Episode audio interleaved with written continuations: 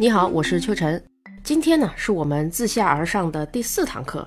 与前面几堂课不同，今天的内容啊，有一点沉重。人类历史上有很长一段时间，甚至包括了现在，都认为啊，一定要有人或政府从最顶层制定政策来规范下边的执行。大家比较熟悉的可能是经济领域计划经济与市场经济的讨论。但是今天啊，我们要来讲一讲另一个领域——人口政策。在这里啊，有人类两个多世纪以来教训最深刻的案例。接近一百五十年的时间里，很多知识分子都坚信应该由国家来控制人口的多少。他们真诚地相信，通过优生优育能够带领人类通往超人和超级国家之路。但是历史上任何对人口进行干预的政策都没有获得预期的成果。做好心理准备啊，和我一起走进人类现代社会最黑暗的历史。你应该听过二战时德国的奥斯维辛集中营吧？战争期间，超过一百一十万人在此遇难，主要呢是犹太人。因此，你会以为这是一场宗教或民族相关的种族屠杀。但是你并不知道，纳粹枪口之下第一批遇难的是五千名被诊断出有先天疾病的孩子，比方说畸形啊、脑积水啊，或者患有痉挛性麻痹的孩子。而接着遇难的有包括同性恋。精神病患者，甚至智商正常的残障人士，而这些人，注意哦，他们并不是犹太人，他们都是土生土长的日耳曼人，而他们的罪名只有一个，叫做没有能保持健康。什么叫做没能保持健康呢？当时啊，希特勒政府有一句口号，叫做“保持健康是你的天职”，是不是很奇怪啊？我运气不好，我生了病，不仅没有人怜悯我，得不到政府的救助，甚至还要追杀我。这是为什么呀？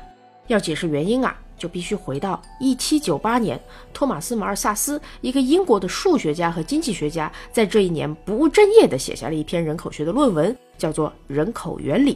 马尔萨斯认为，世界人口总有一天会超过粮食的产出量，导致饥荒和大规模的死亡，因此必须增加死亡率，才能避免这种情况的发生。请注意哦，马尔萨斯所处的年代啊，工业革命刚刚开始。粮食紧缺还经常出现，而且过往的大饥荒确实都和人口的增长有关，因此他的人口论啊，很快就受到了热烈的追捧。但不幸的是，马尔萨斯的理论很快被那些追求顶层设计的人过度阐释。他们认为啊，马尔萨斯的人口论启示了政府为了所谓人类社会的长治久安，必须要用残忍的手段来限制人口的增长。那怎么限制呢？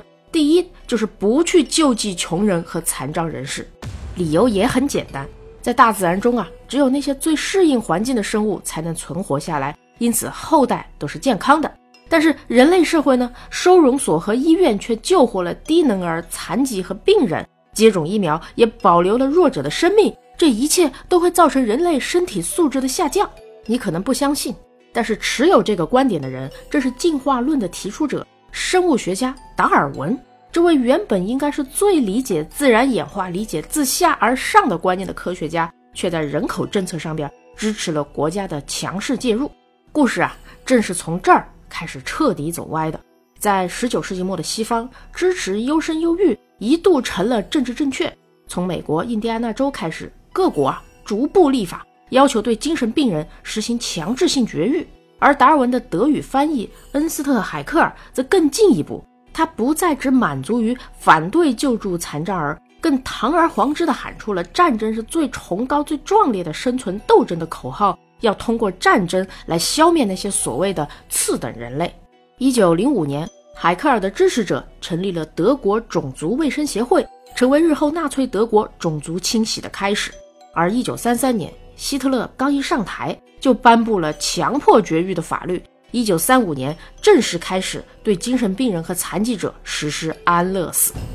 再往下，就是发生在奥斯维辛集中营的悲剧了。一切都失控了。从顶层来设计人口质量的尝试，就这样一步一步的酿成了人类史上最肮脏、最残忍的悲剧。当然，到现在也依然有人认为，纳粹当然是不对的，但是优生学本身是有价值的。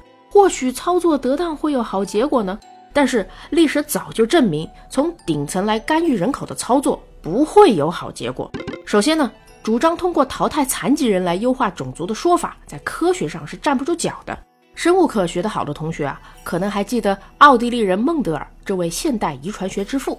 十九世纪末，孟德尔已经研究发现，人类的遗传因子中存在显性因子和隐性因子两种因子。有些表面上看上去一切正常的人，可能携带了致病的隐性因子；而那些看上去先天残障的人，后代却反而有可能非常健康。所以，孟德尔的结论从遗传学上就否定了达尔文所提倡的优生优育。那其次呢？马尔萨斯的人口陷阱假设可能在农业社会还挺有受众的，但并不适用于工业社会。他没有预计到两个非常重大的改变。首先呢，是农业技术的改善。比方说小麦啊，咱们国家七十年前啊，亩产大约是一百五十斤左右，到了现在呢，至少有五百斤。那马尔萨斯没有预计到的第二个改变是，随着医疗条件的提升，婴儿的夭折率下降之后，婴儿的出生率也随之下降了。外加种种经济和社会原因，在这不足一百年的时间里边，自然出生率啊急剧下降，人口老龄化问题越来越严重，很多地区甚至还出现了人口的负增长，给当地的经济和社会前景带来了巨大的阴影。大家可能都听说过，欧洲近几年来移民人数越来越多，产生了不少的社会摩擦。